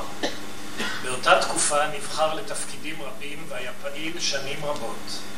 היה חבר בהנהגת הקיבוץ הארצי, מקשר לחיילי הקיבוץ הארצי בשנות מלחמת העולם השנייה, אב בית הדין של התנועה, מנהל ועדת ביקורת של כל מוסדות הקיבוץ הארצי, מדריך לגרעין מדריכי חו"ל מדרום אמריקה, וכן מזכיר קיבוץ. בין התפקידים זכה רק לזמנים קצרים לחזור לעבודת כפיים. לפני כל בחירות גויס למספר חודשים לפעילות בחירות. בדרך כלל בעבודה ארגונית וכן בשכנוע פרטני מדלת לדלת ומאדם לאדם, ולא בנאומים והרצאות מעל גבי במות. לא נעדר משום הפגנה חשובה עד גיל 90, והשתתף בהפגנה שבה נרצח רבין ביום הולדתו של אבא, ברביעי בנובמבר. בגיל 75 הוכתר על ידי צעירי הקיבוץ כאיש השנה בשל פעילותו בבחירות ובהפגנות. היו לאבא ידידים קרובים לא רבים, אך כל ידידות הייתה עמוקה ומשמעותית מאוד. אני מזמין את אריה סימון, ידיד קרוב של אבא ואיש חינוך שנים רבות, לספר על הקשר ביניהם.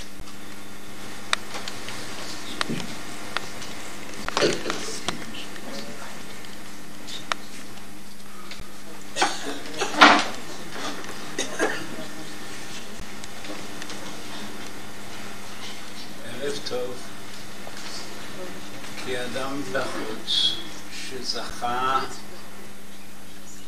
לפגישות עם אורי, עם אורי בר, רק מפקידה לפקידה, אני מרגיש שדלותי לעומת אותו רצף ועומק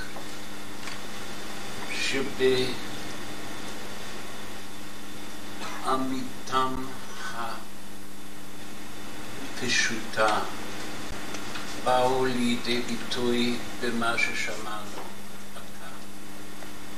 בכל זאת, כאשר נתבקשתי, אנסה לומר כמה דברים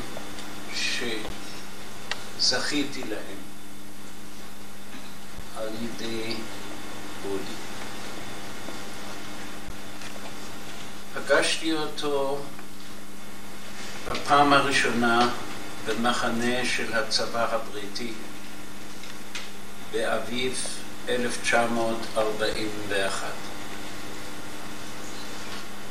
בקרב המתנדבים שעל אימוניהם הייתי מופקד, היו גם חברים של הקיבוץ הארצי. אורי נשלח כדי לקשר בינם לבין הבית, וחשתי בעידוד ששאבו מן הפגישות עמו. זכיתי והוזמנתי להזורע. אודי ואריקה גרו אז בליפט. ככל שהחדר היה צר, הוא היה רחב דיו, כדי שהאווירה בו תשמש משקל שכנגד לרוחות שהיו מנשבות בחוץ גם אז, גם בעבורי, גם במחנה הצבא. עברו שנים, רודי ואריקה היו מן האחרונים שעברו לגור מן הליפט לצריף, לחדר אחד של הצריף. אבל כששוב ביקרתי, מצאתי אותם בחזרה בליפט הישן. קלטנו עלייה. השיב אורי לשאלתי שלא העזתי לשאול. כהערת אגב של המובן מאליו.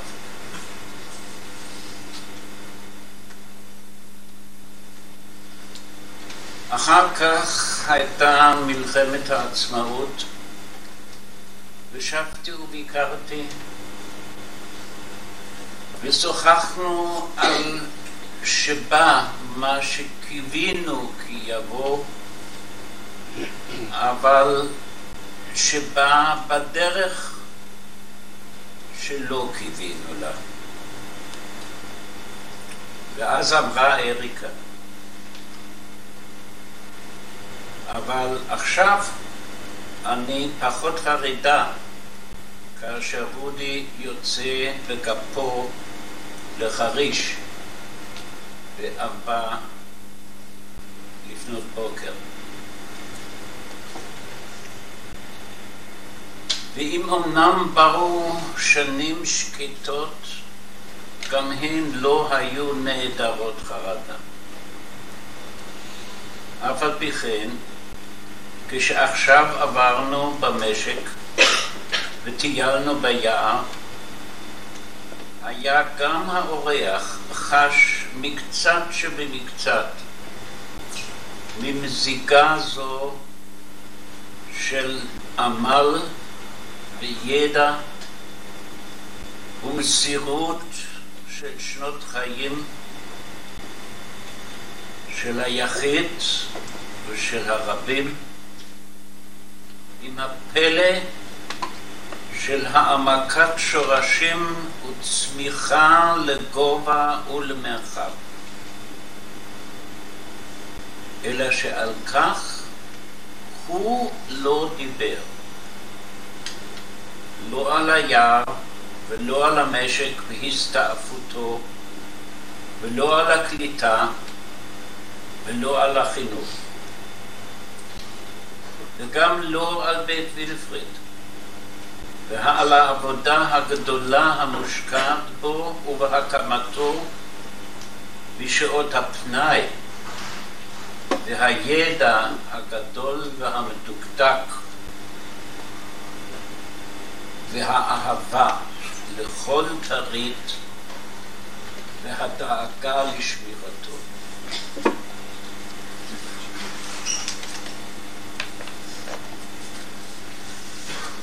שהרי לא באשר לבית וילפרט ולא ביחס לכל מפעל אחר של הזורע הזכיר אורי אי פעם את חלקו בהקמתו, בפיתוחו, בטיפוחו. ואילו לזולתו ידע להקשיב כפי שמעטים בלבד יודעים להקשיב.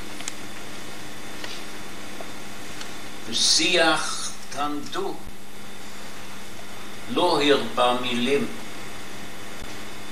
אלא שתגובתו השקטה המופנמת עזרה לו להלה לחזור אל עצמו. ביום סתיו חמים, כאשר בפעם האחרונה ביקרנו אצלו, ישבנו יחד בשמש ליד קיר ביתו. אחר כך לחצנו ידיים ונפרדנו.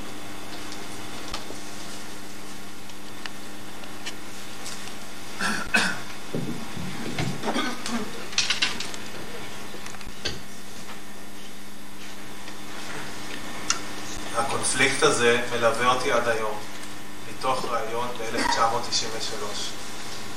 עם כל מה שהניע אותנו לעלייה, חשבון הנפש על גמר השתייכותנו לעם הגרמני, והצורך להתחיל את הכל מחדש. בכל זאת באתי גם עם שכנוע עמוק שאני אבוא לארץ שהיא מולדת לשני העמים. תיארתי לעצמי שאני הולך מארץ מפותחת מבחינה ציוויליזטורית למדבר, למקום עזוב, כדי לעשות ממנו משהו. להשאיר מאחוריי את כל האהבות לאומנות, מוזיקה ועוד ועוד.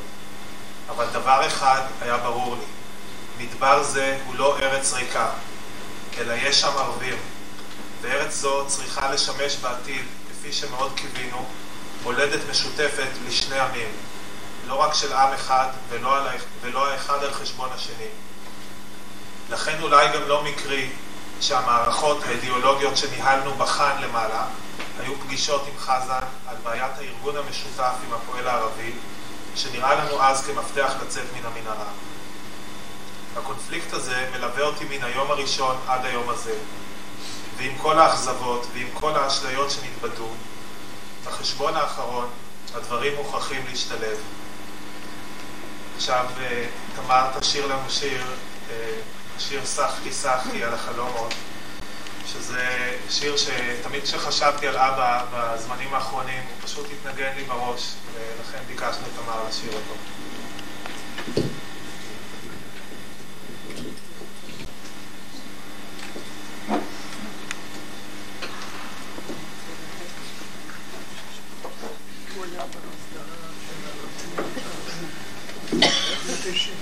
ונקשיב למילים כמה הן מתאימות למה שנאמר פה על רות. לא סתם הוא אהב את השיר הזה.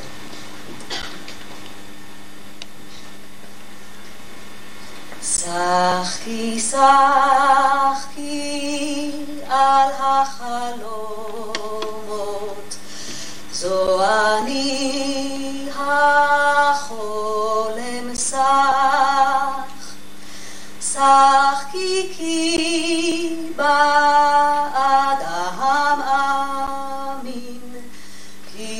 יודני מאמין בך,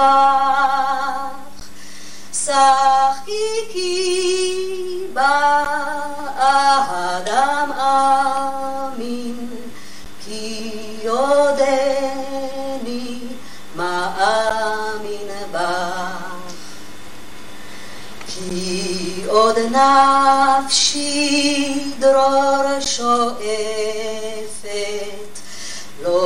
לא מכרתי על עגל פז, כי עוד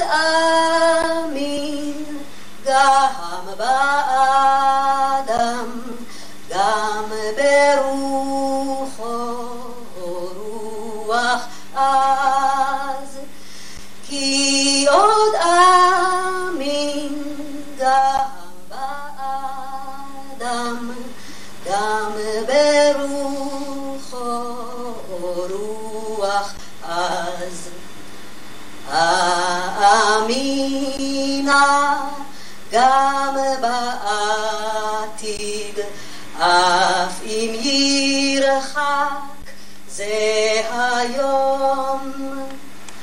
אך בו יבוא יישאו שלום, אז בברכה לאום מלאום.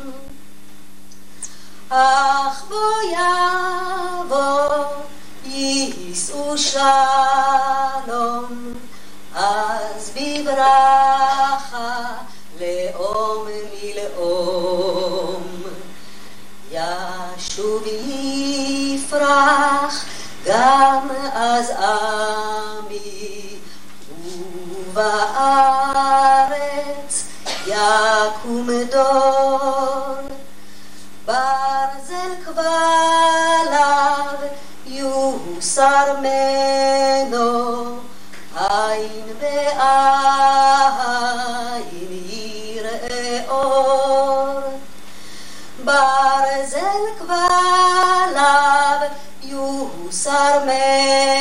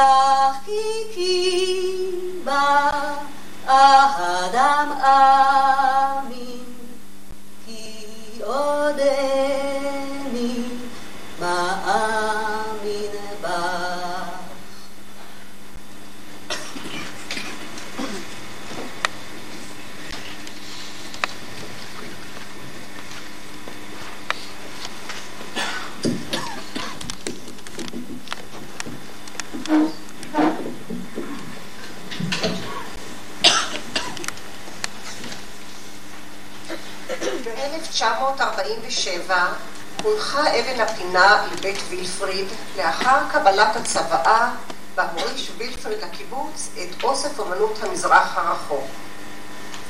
במשך שנים רבות היה העיסוק והניהול של בית וילפריד במרכז חייו של אורי, הילד הרביעי שלו, כפי שנהגו לומר בקיבוץ.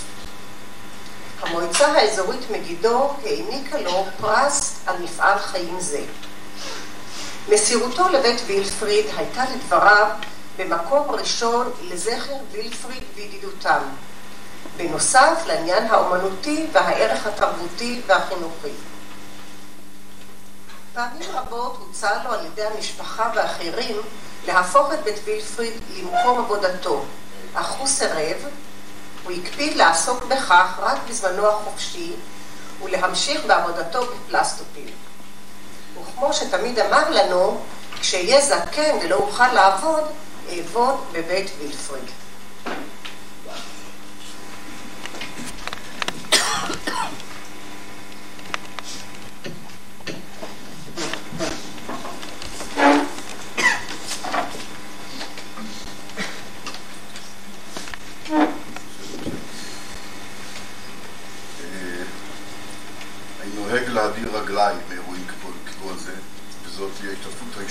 בנסיבות כאלה. אבל אני לא יכול מוסרית וגם לא רוצה להתחמק מהחוב האישי לאיש הזה, לא אני חב כמעט את כל מה שהוא יודע. ביליתי במחיצתו והקשבתי לו כמעט כל יום במשך עשרים שנה.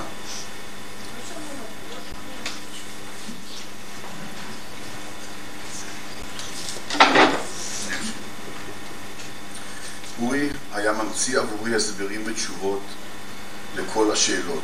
הוא היה חוקר בספרים או ספריות, והיה מביא תשובה לכל שאלה עליה נשאל. תשובה ממוקדת, מוסמכת ומנומקת. הוא היה מדבר איתי כשווה ערך, והיה מחליף איתי דעות ומתייעץ איתי בנושאים שבהם לא הייתה לי כל ידיעה או דעה.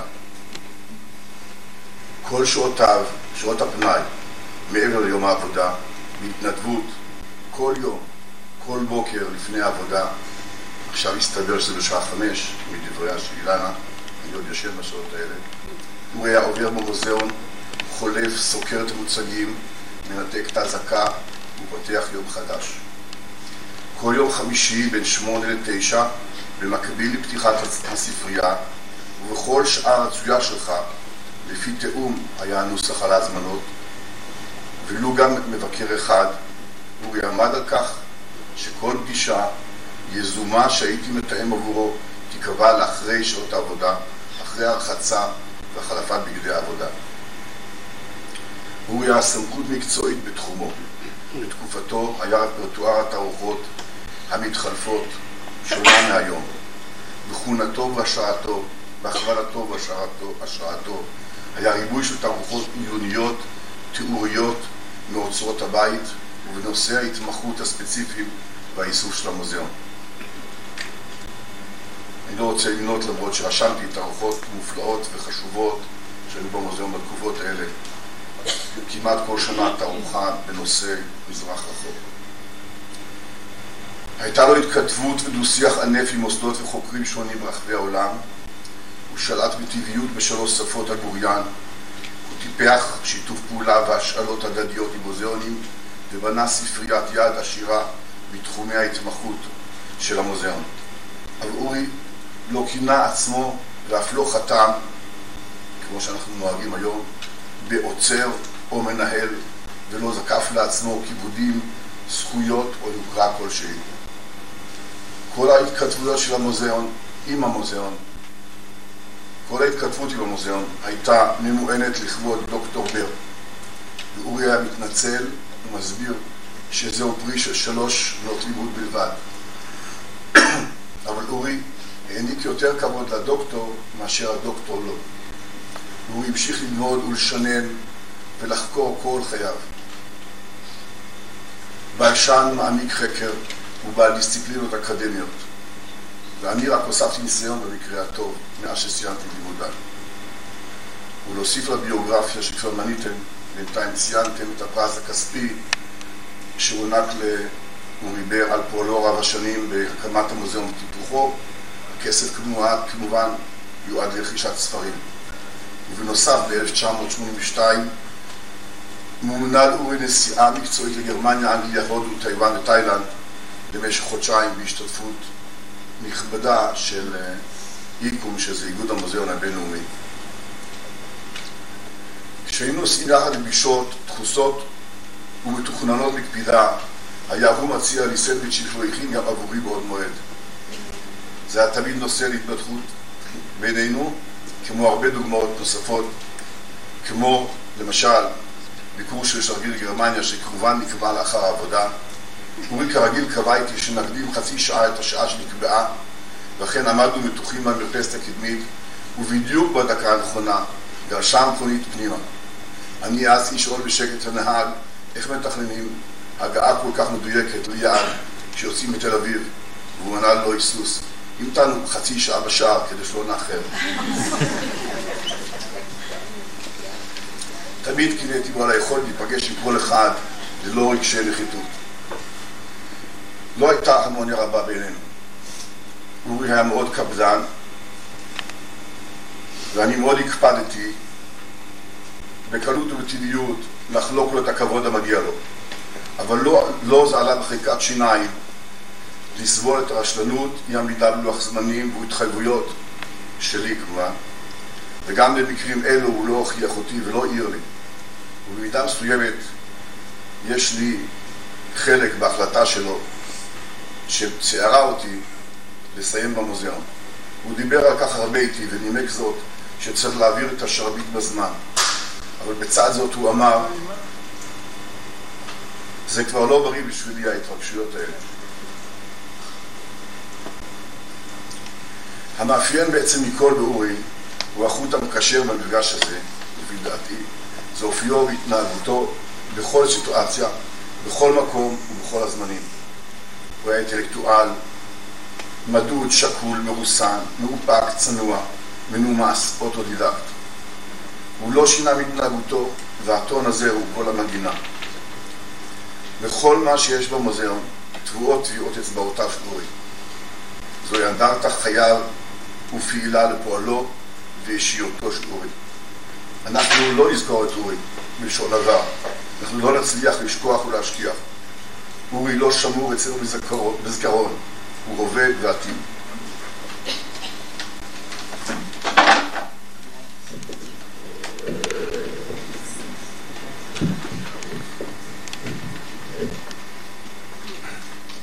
אני רוצה לקרוא שיר שאבא כתב מול תמונתו של וילפריד.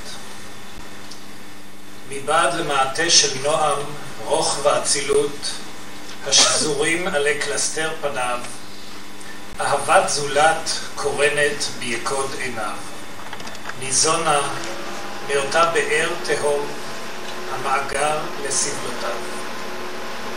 שומר הדיוקן סוד בעליו, כיצד ידע להתעלות כל פעם מחדש על חולשות גוף ולעיתים על רפיונות הנפש, לשוב להתקרב לפלא האחדות בין רעיון ומעש, והוא ראשון להגשימו, ומאציל בפעליו המוצנעים על חיי היומיום אשר סביבו, שלא יהיו עוד אפורים. אחווה, קדמה, אין אלה סיסמאות, אף לא מילים שבורות בפיו, אלא עצם הדרכים בהן אדם נקרא ללכת לקראת אותן המטרות. אנחנו נצפה עכשיו בקטע וידאו שהכינו לאומה בדרור בקיש. אבא, ב-1960, זכה אבא לחזור לעבודה גופנית, שהצטרף לראשוני העובדים בפלסטופים מהקמתו עוד בחיפה. ומאז ועד גיל 90 התקין בעבודתו בפלסטופין רק להפסקה של שלוש שנים של השליחות לשוויץ.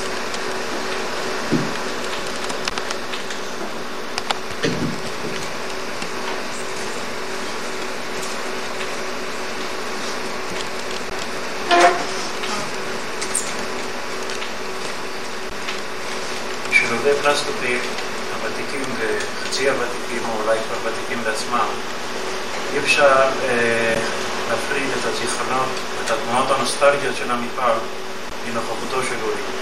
אורי ליווה את המפעל מראשיתו, עוד בחיפה.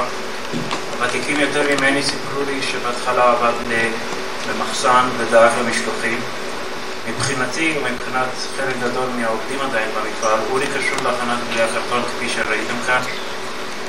אה, אינני יודע מתי בדיוק הוא לקח על עצמו את התפקיד הזה, בכל אופן יצא לי במשך שנים רבות לעבוד איתו בתוך תפקידים שלו. הוא החל את עבודתו מוקדם בבוקר, נדמה לי סביב חמש בבוקר. טקס ראשוני וחשוב מאוד היה פינוי אשפה עם המלגזה, לזכר ה-22. לאחר מכן סיבוב דרך עמדות הייצור וקבלת ההזמנות לאותו יום, איסוף זבילים, וכמעט ללא הפסקה עבד אורי ליד המסור והכין את הנדרש. בדייקנות, בסדר מופתי, תוך ניצול כל סנטימטר, השקיע את עצמו במלאכה הפשוטה הזו.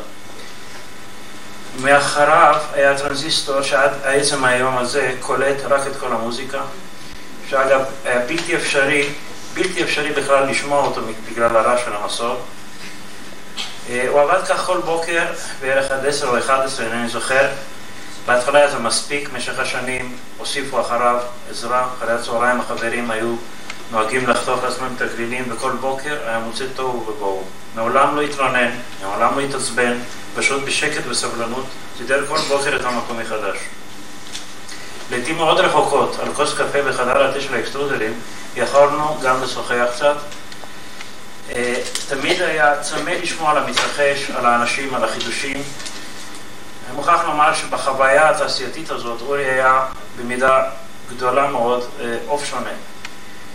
הגישה שלו אל האנשים, הנימוס שלו, השקט, הנועם, מתוך חשש שמא אולי הוא מפריע למישהו, הייתה מאוד שונה מקוצר הרוח של רוב האנשים וצורת התקשורת של, של, של העובדים שם. אני בהחלט מתגעגע לסוג כזה של תקשורת, של שיחה מנומסת, של סדר במחשבה, שלא סובל שום חוסר היגיון, ובעיקר נכונות להקשיב, דבר שהיום כבר לא מוצאים. בישיבות העובדים אה, התגלה אורי, אה, התגלה פן אחר, שונה של אורי, מבחינתי לפחות זה היה מפתיע, השתתף תמיד, שאל שאלות, ביקש להבין, אך בעיקר לחם את זכויות החברים, לחם על הזכות של החברים לקחת חלק פעיל בקבלת החלטות, בקיום דמוקרטיה מוחלטת, בניהול משתף. לחם, אך תמיד דאג למצוא פתרונות הגונים שהם חס וחלילה לא יפגעו באף אחד. אורי שייך לסוג האנשים שתרומתו הייתה ביחס הפוך לדרישותיו מן המערכת. ונראה לי שזה נכון הן בעבודתו בפלסטופיל ובוודאי בפעילותו בבית וילפריד.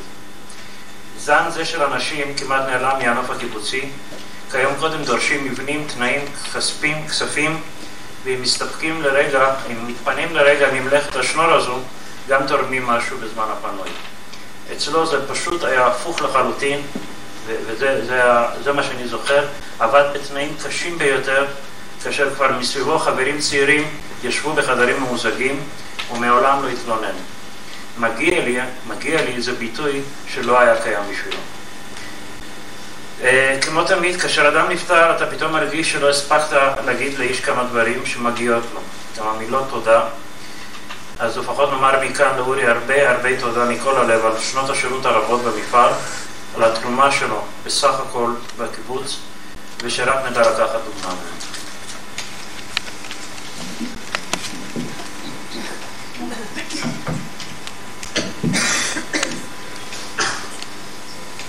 בגיל 60 יצא אבא עם אימא ואיתי לשליחות של שלוש שנים בשוויץ כשליח הסוכנות היהודית לעלייה, הסברה וארגון. כעבור שנה פרצה מלחמת ששת הימים שהעלתה גל אדיר של התעניינות בישראל, תחילה בהזדהות ואחר כך בהרבה ביקורת, וזו הביאה לתנופת הסברה רחבה בכל רחבי שוויץ, כולל הזמנות מכמרים להרצאות בכנסיות מעל דוכן הדרשה של המטיף, קלצר. אהבת הנופים והצילום של אבא מצאה ביטוי נרחב בשנות השליחות ובטיולים בכלל. האזנה למוזיקה הייתה משמעותית ומרכזית מאוד בחייו של אבא. הוא נהג להקשיב נטו, ולא כרקע ליד עיסוק נוסף. הייתה לו יכולת ריכוז מופלאה, ותמיד הייתה זו חוויה עבורי לשמוע אותו מדבר על יצירה מוזיקלית ועל האיכויות הפנימיות שלה.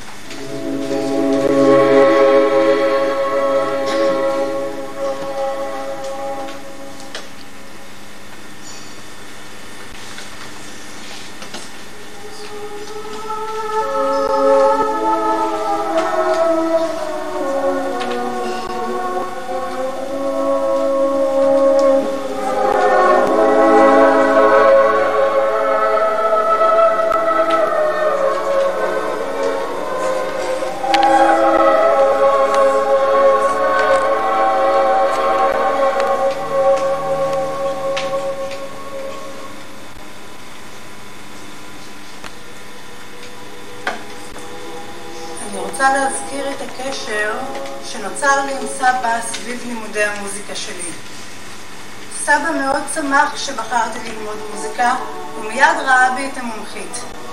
כמובן שהידע שסבא רכש בעשרות שנים של האזנה מעמיקה עלה בהרבה על הידע של סטודנטית למוזיקה שנה א' עם רקע של שנה, שנתיים האזנה.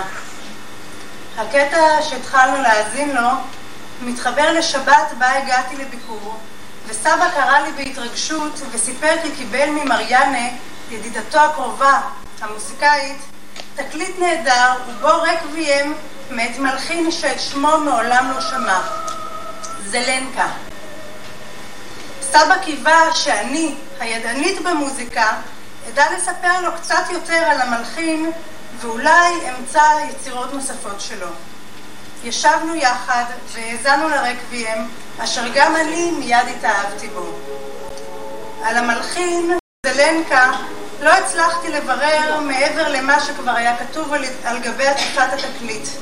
מלחין בן תקופתו של באך, אשר כנראה היה ידוע למדי בזמנו, הרקביים בסי מינור, שלו אנחנו מאזינים כרגע, הינו אחת היחידות המוכרות ממנו. נאזין לקטע קצר נוסף מתוכו. Thank you.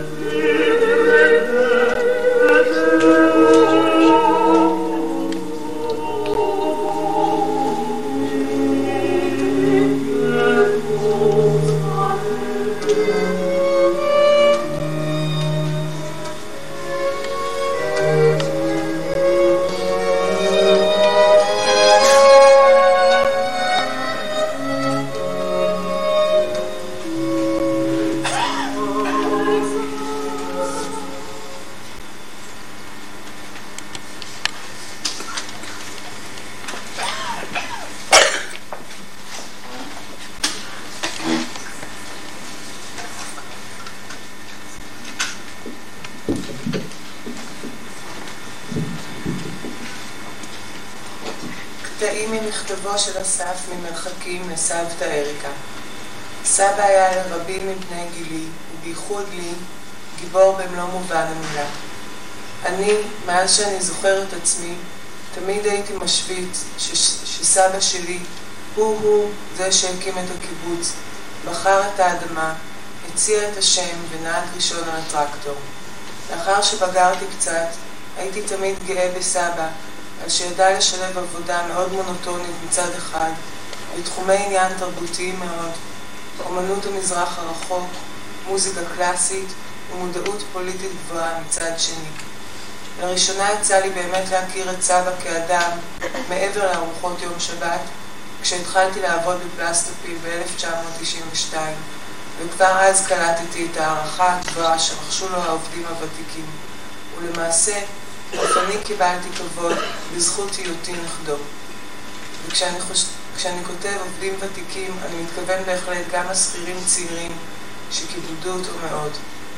כיוון שהייתי הכי צעיר באקסטרודרים, הייתי תמיד שוטף כלים בסוף ארוחת הבוקר, וסבא תמיד היה נכנס בסביבות השעה עשר לשתות קפה, וכך היה יוצא לנו לשוחח מעט על מצב הקיבוץ והמפעל. אני זוכר גם בבירור שסבא מעולם לא הרשה לי לשטוף את הכוס שלו, למרות שבין כה וכה הייתי עסוק בשטיפת כלים. זה היה עוד דבר קטן שסבא התעקש לעשות לבד. כשהשתחררתי מהצבא ועבדתי בחדר האוכל, יצא לי בפעם הראשונה לשמוע מסבא קצת סיפורים על ילדותו ועלייתו לארץ. אני הייתי הכי שמח בעולם על ההזדמנות הזאת, שיצא לי לשמוע קצת את סבא מספר, כי תמיד הרגשתי שאני מחמיץ הזדמנות פז לשמוע קצת היסטוריה מאדם כה מיוחד ורב פעלים, שבמקרה הוא גם סבא שלי. בכל אופן, נהניתי מאוד להקשיב לו, והרוחות נמשכו לרוב הרבה מעל למה שסבא תכנן והיה מורגל, ודווקא אז גיליתי גם את חוש ההומור שלו. סבא באותה תקופה היה למיטב זיכרוני מאוד משוחרר, והיה ממש כיף לשמוע אותו.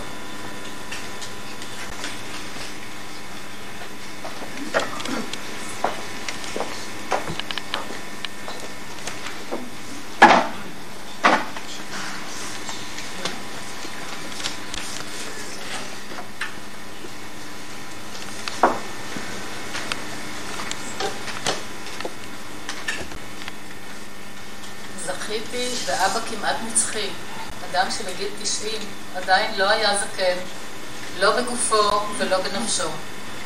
לאורך 58 שנותיי אני עטופה במשפחתי, וזה כולל כמובן את אבא ואימא. כל כך כמובן, שכמעט נדמה היה שכך זה צריך להיות, וכך זה יהיה תמיד. לקח לי הרבה שנים לזהות, לדעת להעריך, להבין, כי מה שיש לבן אדם נראה לו מובן מאליו. לאבא שלי היו רק מילים טובות ומאור פנים לכל אחד. לפעמים חשבתי שהוא קצת תמים בצד הידע והחוכמה שלו. אבא היה ליברל אמיתי. מעולם לא ניסה להשפיע עליי או לכוון אותי לבחירה מסוימת. מעולם לא ידע טוב ממני מה מתאים לי. רק עכשיו אני שמה לב לכך שאף פעם לא נזקקתי לשאול את עצמי מה אבא יגיד כשאעשה כך או אחרת. קבלתו אותי ותמיכתו במידת הצורך היו מובטחות לי מראש.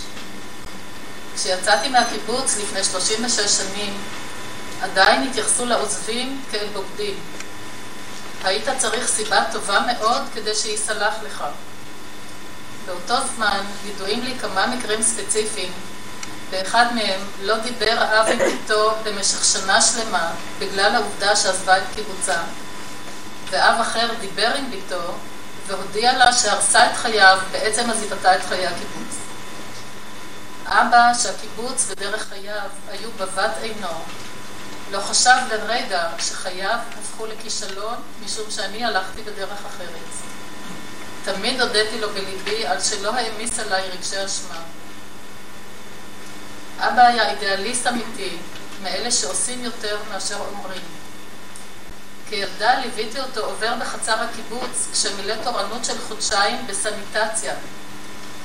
ניקוי שירותים ציבוריים למי שלא יודע מה זה, ואבא הסביר לי שכל עבודה מכבדת את בעליה.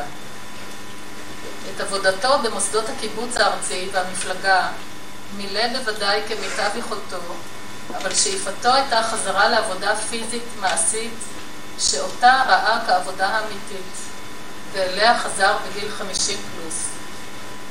כשפנו אליו מהסוכנות לצאת לשליחות בשוויץ, הייתה תגובתו הראשונה שלילית. הוא חשש שלא יוכל לחזור לעבודה פיזית עם תום השליחות בגלל קשיים גופניים. אבא לא היה איש ספונטני ולא ידע לקחת דברים בקלות. כל דבר שעשה, עשה במלוא הרצינות ובכובד ראש. לפעמים בפגישות משפחתיות דחקנו בו להצטרף אלינו לצפייה בתוכנית בידור בטלוויזיה שהצחיקה את כולנו, אבל הוא ישב איתנו, אם בכלל, רק מתוך נימוס. הוא לא ידע ליהנות משטויות. היו לו יותר מדי דברים חשובים לעשות בזמנו הפנוי. קריאה, שמיעת מוזיקה, התכתבויות ועוד. כמה דברים שאפיינו אותו כשהיה פעיל בתל אביב, ראינו אותו רק בשישי שבת. הוא ניסה לפצותנו בשוקולד, אותו קנה בכסף שחסך על ידי הליכה ברגל במקום לנסוע באוטובוס בתוך העיר. לפני כמה שנים המלצתי לו על ספר מתורגם שמצא חן בעיניי, אבל לאבא לא היה זמן. הוא הציב לעצמו מטרה לקרוא ספרות עברית מקורית. כמו רוב חברי הזורע האידיאליסטים, גם הוריי דיברו ביניהם בעברית, וכך אנחנו, שלא כרוב בני היקים בארץ, היינו צריכים ללמוד גרמנית בדרך הקשה. פעם סיפר לי ששנים לאחר שכבר דיבר עברית, עדיין חלם בגרמנית. ביום בו חלם בעברית, ידע שעכשיו היא שלו והוא בבית. את עצמו ראה בצניעות רבה.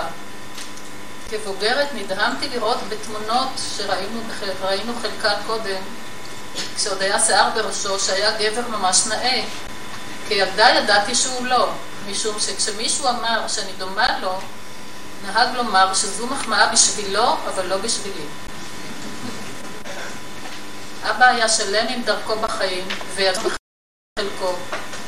כשבורח במזל טוב בימי הולדת, תמיד ענה בשמחה, תודה רבה, יש לי.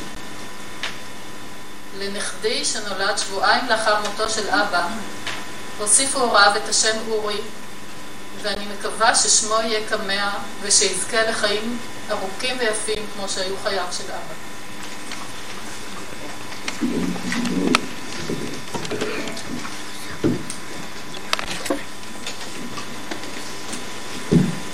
ואריקה מוסיפה להשלמת התיאור על אישיותו של רודי, אני רוצה להוסיף כמה פרטים. נוסף לחשיבותה הגדולה של המוזיקה עבור רודי, היה פן לחייו שלא רבים הכירו אותו. חושו העדין מאוד ליופי ולשירה. היו שנים שהוא צילם הרבה תמונות מלאות יופי של נופים מכל הנסיעות שלנו, ותמיד מגוונים בעננים, עם הרים, שלג, אגמים שקטים ודמויות אהובות עליו. הוא תרגם שירים יפים מעברית לגרמנית בשביל לשלוח לידידים, או הפוך, מגרמנית לעברית. בתרגומיו הצטיין, הקפיד ולא נח עד שמצא את הביטוי הקולע בדיוק. לפעמים הוא גם בעצמו כתב שיר, למשל על וילפריד, מול תמונתו, שקראנו קודם. ביטוי להרגשותיו. היה לו חוש פיוטי מפותח, וגם היה לו צורך להתבטא. מדי פעם עשה רישום בעיפרון במקום יפה במיוחד, אך לא העריך את כישרונו מספיק, ולכן עשה את זה כמעט בביישנות ובסתר. תמיד היה עסוק בכתיבה או בתרגום עד לשנה האחרונה, בה לא הצליח כבר להתרכז, ומכך סבל. אז גם נאלץ להפסיק לראות משחקי כדורגל וכדורסל שלפני כן נהנה מהם. גם זה דבר שלא ידעו רב, עליו רבים. ולסיום, צוואה המוזיקלית של אבא. כבר לפני שנים הוא חזר ואמר, סיפר לי מספר פעמים, עד כמה הוא אוהב את הקונצ'רטו לפסנתר מספר 4 של בטהובן, ואמר, אם פעם תרצו לעשות לי אזכרה, לא צריך להגיד כלום, לא כמו שעשינו בערב, רק להשמיע את הקונצ'רטו הזה, והוא מביע ואומר הכל מה שאני אוהב ומעריך. נשמע לסיום מספר צלילים.